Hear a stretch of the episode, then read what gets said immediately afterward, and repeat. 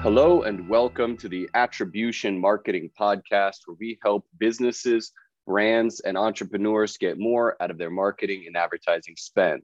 On today's episode, we have Rosie Zion from the famous Dr. Miami, or you might know them as Bal Harbour Plastic Surgery. Rosie and Dr. Miami have really created uh, a tremendous brand and operation in South Florida, known around the world. So, we're going to talk to Rosie about how they were able to accomplish that and some of the complexities of doing marketing in a HIPAA compliant way with a lot of emphasis placed on patient and consumer privacy. So, Rosie, thank you so much for being on the show today. That was a nice intro. Thanks, Lucas. I just freestyled that one. So, if you, you, would just break us down your story because you're in an interesting spot. Before we even started mm-hmm. the episode, you gave me a, quite an interesting update to say the least. So, tell yes. us how you uh, got into this organization and just the whole career arc, sure. story arc of you and Dr. Miami, if you would. I'm an attorney from New York and I was doing intellectual property, trademarks, patents, stuff like that.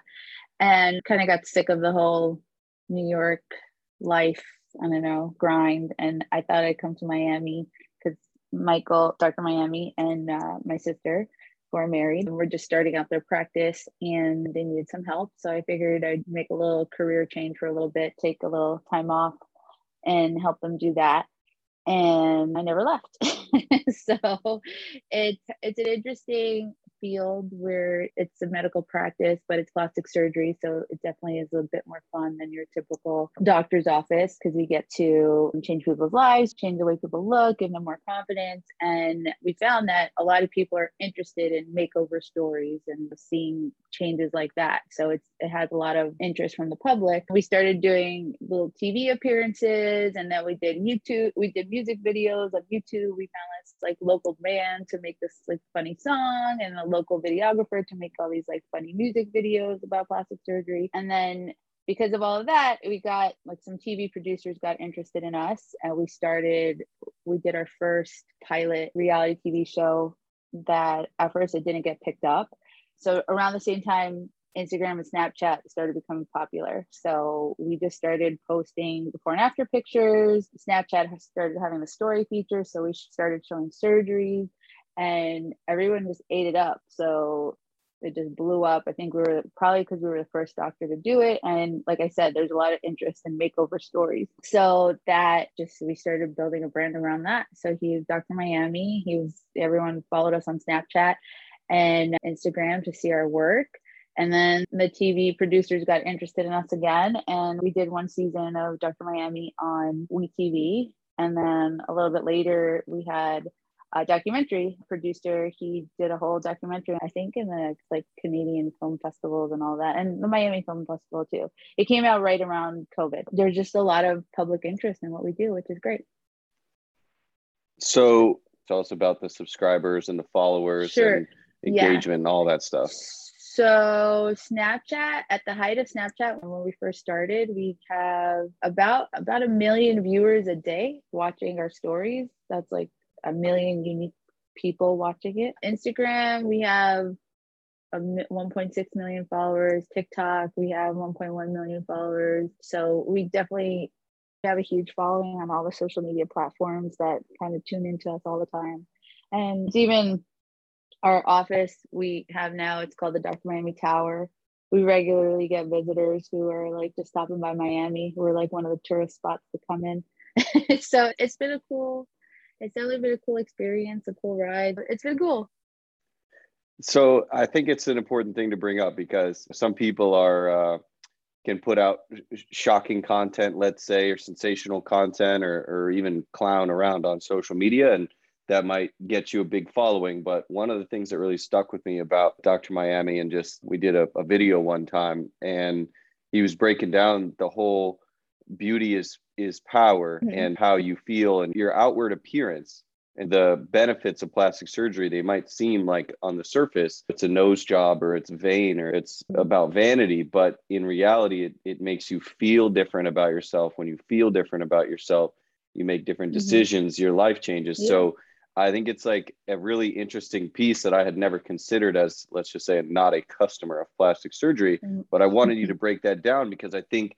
yeah. that uh, concept makes it into the brand it makes it into your email outreach it makes it into your marketing channels and it's not just yeah. about crazy surgery videos on snapchat so mm-hmm. walk us through that because i think uh, it's an important piece of the brand for sure. So I actually felt the same way, Lucas. When I first started, I, I didn't think I thought plastic surgery was just total vanity, superficial, but it's really not. It does change someone's life. I, I see it daily, like people who will come in, women who come in, they can't even make eye contact with you because they're so like shy and don't feel well about themselves.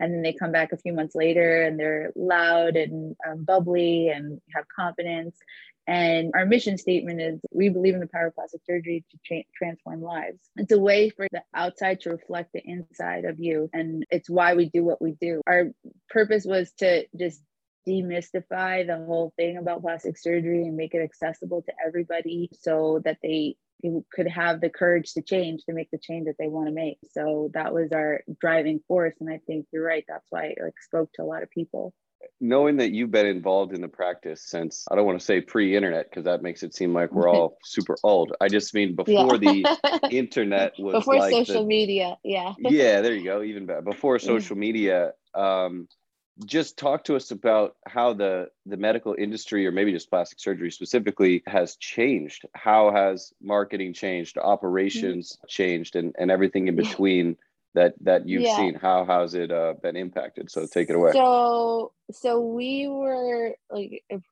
a, pretty early adopter of social media. So in the beginning it was a lot of outcry like how could we do this? Like a lot of doctors were very anti social media and didn't think it was befitting the medical uh, world but they've all changed.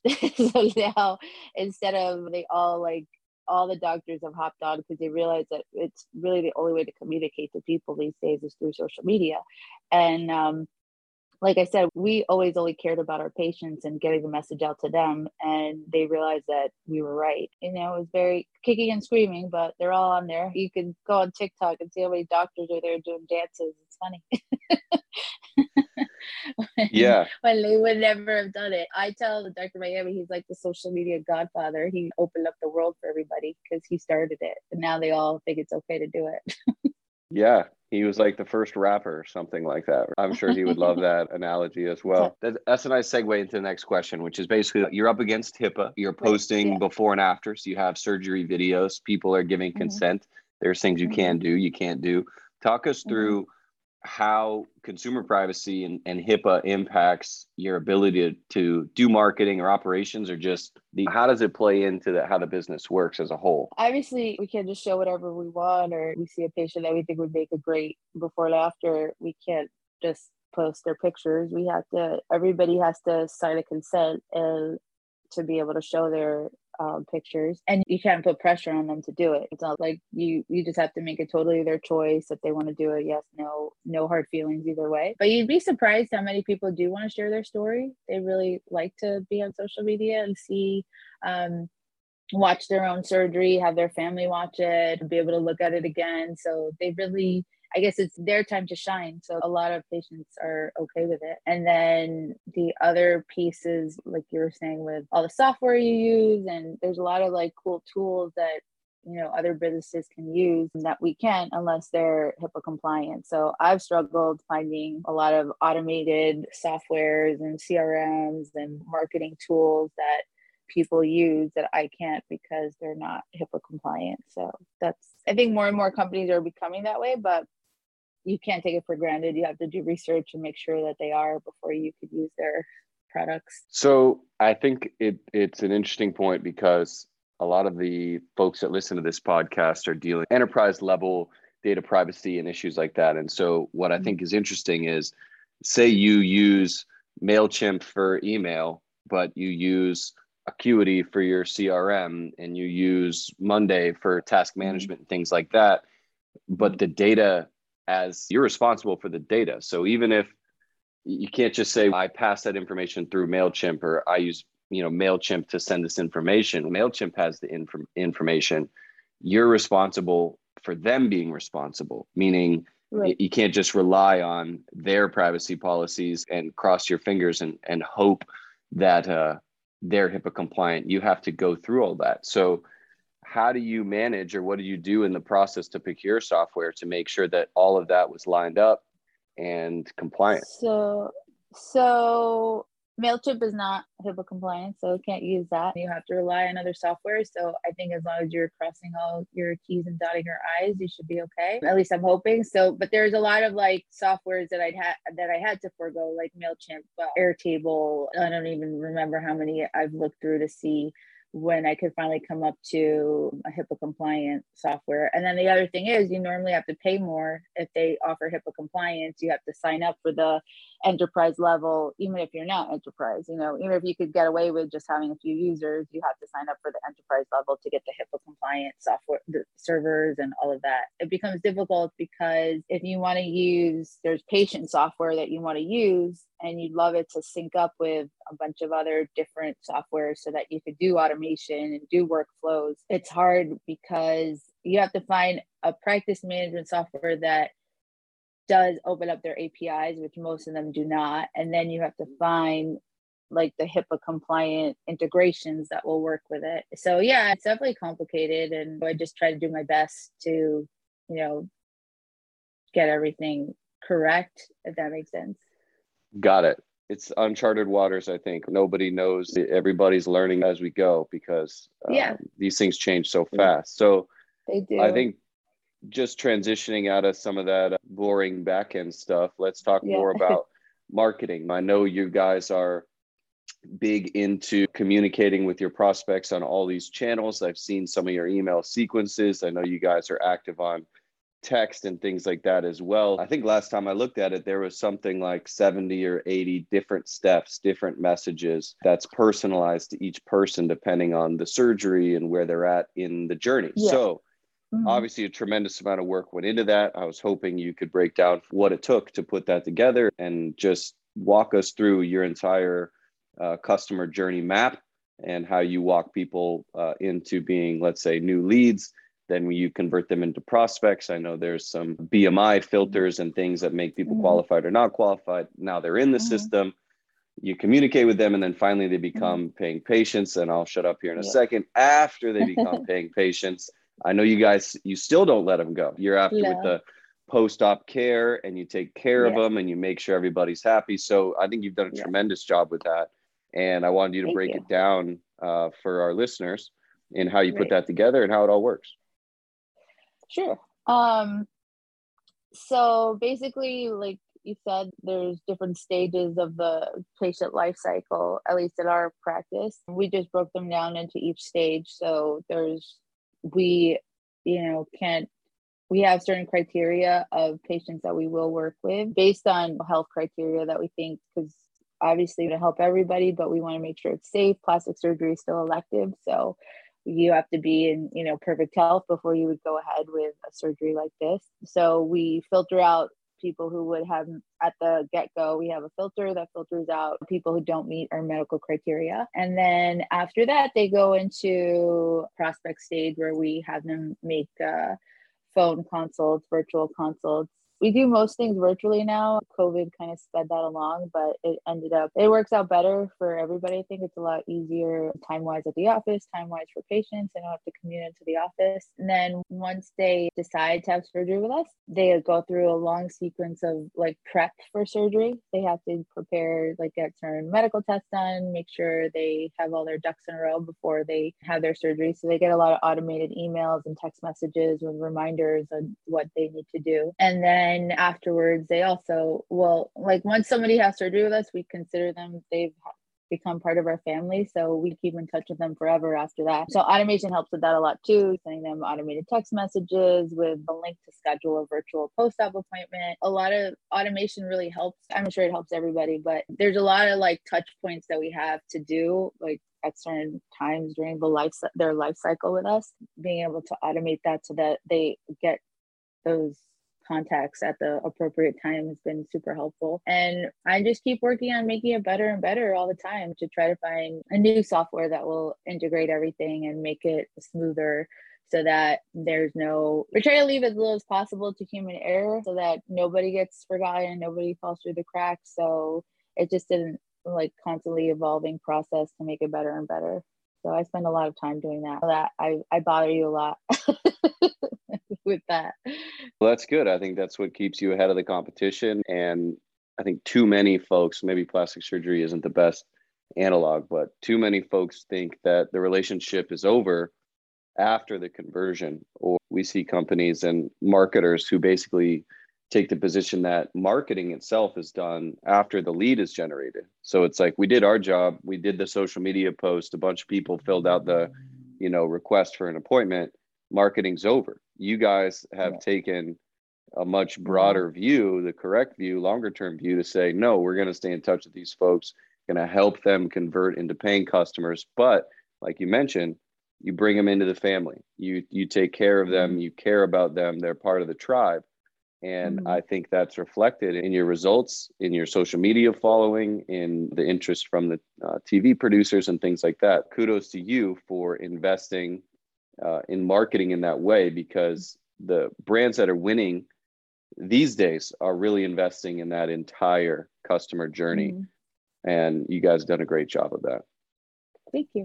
Thank you. Thank you. It's not easy. The landscape's yeah. always changing. So yeah. let's say you were to pull out any one particular component of that customer journey. How do you track the success? Is it open rates? Is it booking requests on the website to sit downs with the patient and then from sit downs to book surgeries? What are some of those KPIs that you're looking at that says this marketing channel is working well or this piece of the customer journey is not working well? We look at total the total leads we get the web form conversions that's like the first one we look at and the total number of people who actually make like a consultation appointment. After they send in their info and then we send them our info basically like how much we cost like what our process is. So then we see how many people decide to go to step two. And then obviously step three is how many people book their surgeries. And then step four is we have surveys to make sure they're happy with their procedure, their results, their care afterwards. We rated on a bunch of different things to see where we can improve in the process. Those are the four areas we look at. It's not necessarily like the volume of surgeries that we do, which you know is important, but we just want to make sure everybody has a good experience because like you said, we really do care about the results and the process and the experience. So we, we just try to make it as good as the best we can. We don't ever want to feel like we're selling. We want to feel like we're actually doing a service. So we, we're not like pushy salespeople. I think that was a great explanation for the right way to do it. You're not pushing. Mm-hmm. You you care and you measure along each step, and the results speak for themselves. So. Mm-hmm. I think just to wrap up, have a couple final questions here, but if somebody finds themselves um, going to set out on this path, maybe not, it, it might not be being forced to be HIPAA compliant, but let's just say somebody's in a sensitive industry where marketing is regulated, consumer privacy is heavily regulated. What are some of your tips and tricks on what they should do first steps as they look to to find software or get the business organized in the proper way what maybe what are some tips and tricks that you could give folks to getting started on the right foot? Most of the softwares are pretty open with what security features they have. So I would just make sure they meet the requirements of what you're looking for or get on the phone with them just to make sure so that this is exactly what you need. Because it sucks to go down a whole path and then realize you can't use it because it violates something. So I would just do the homework before you sign up with anything. And then also putting waivers wherever you can so that people know. And if they want to text with us, they have to sign this waiver because someone could get their phone or our phones, or we try to keep it as private as possible. But, you know, there's, there's a limit on what you could do. So I would put waivers in place wherever you can just to protect yourself and to let people know so they can make the decision if they want to communicate with you this way. I think good faith and doing the best you can is goes a long way. And last but not least, as if people need any more help, where can they find you? Tell us how, let's say you're a potential patient out there, you want to get some surgery from Dr. Miami, where would they go? What should they Google? Silly question. And then the second question is if maybe folks are looking to um, bring you in as a speaker, talk about social media or any of these sort of data privacy or medical related medical marketing related issues where would they reach out to you rosie separate from let's say the practice for dr miami mm-hmm. So for Dr. Miami, you could go to the website is therealdrmiami.com and there's forms to fill out to become a patient or if you want to contact our office or contact me personally, the best way is normally to text me at 305 455 0483. And I monitor that pretty regularly. so that's the best way to reach me. That was the first text message drop that we've had on the podcast so far. That's the coolest yeah. way to do it. Oh, just text me. Yeah. Just text me. Yeah. yeah. There you go. Thank you so much to Rosie for being on the show. You guys heard it here first. If you are looking to build self confidence, change your life, plastic surgery might be the answer. Give Dr. Miami a Google and look at the incredible marketing results that they have had by investing in social media and the customer journey and investing in all those channels. It's really built to practice, and they are one of the premier plastic surgery marketing firms and operations on the planet. So, thanks again to Rosie for being on the show. This is the Attribution Marketing Podcast.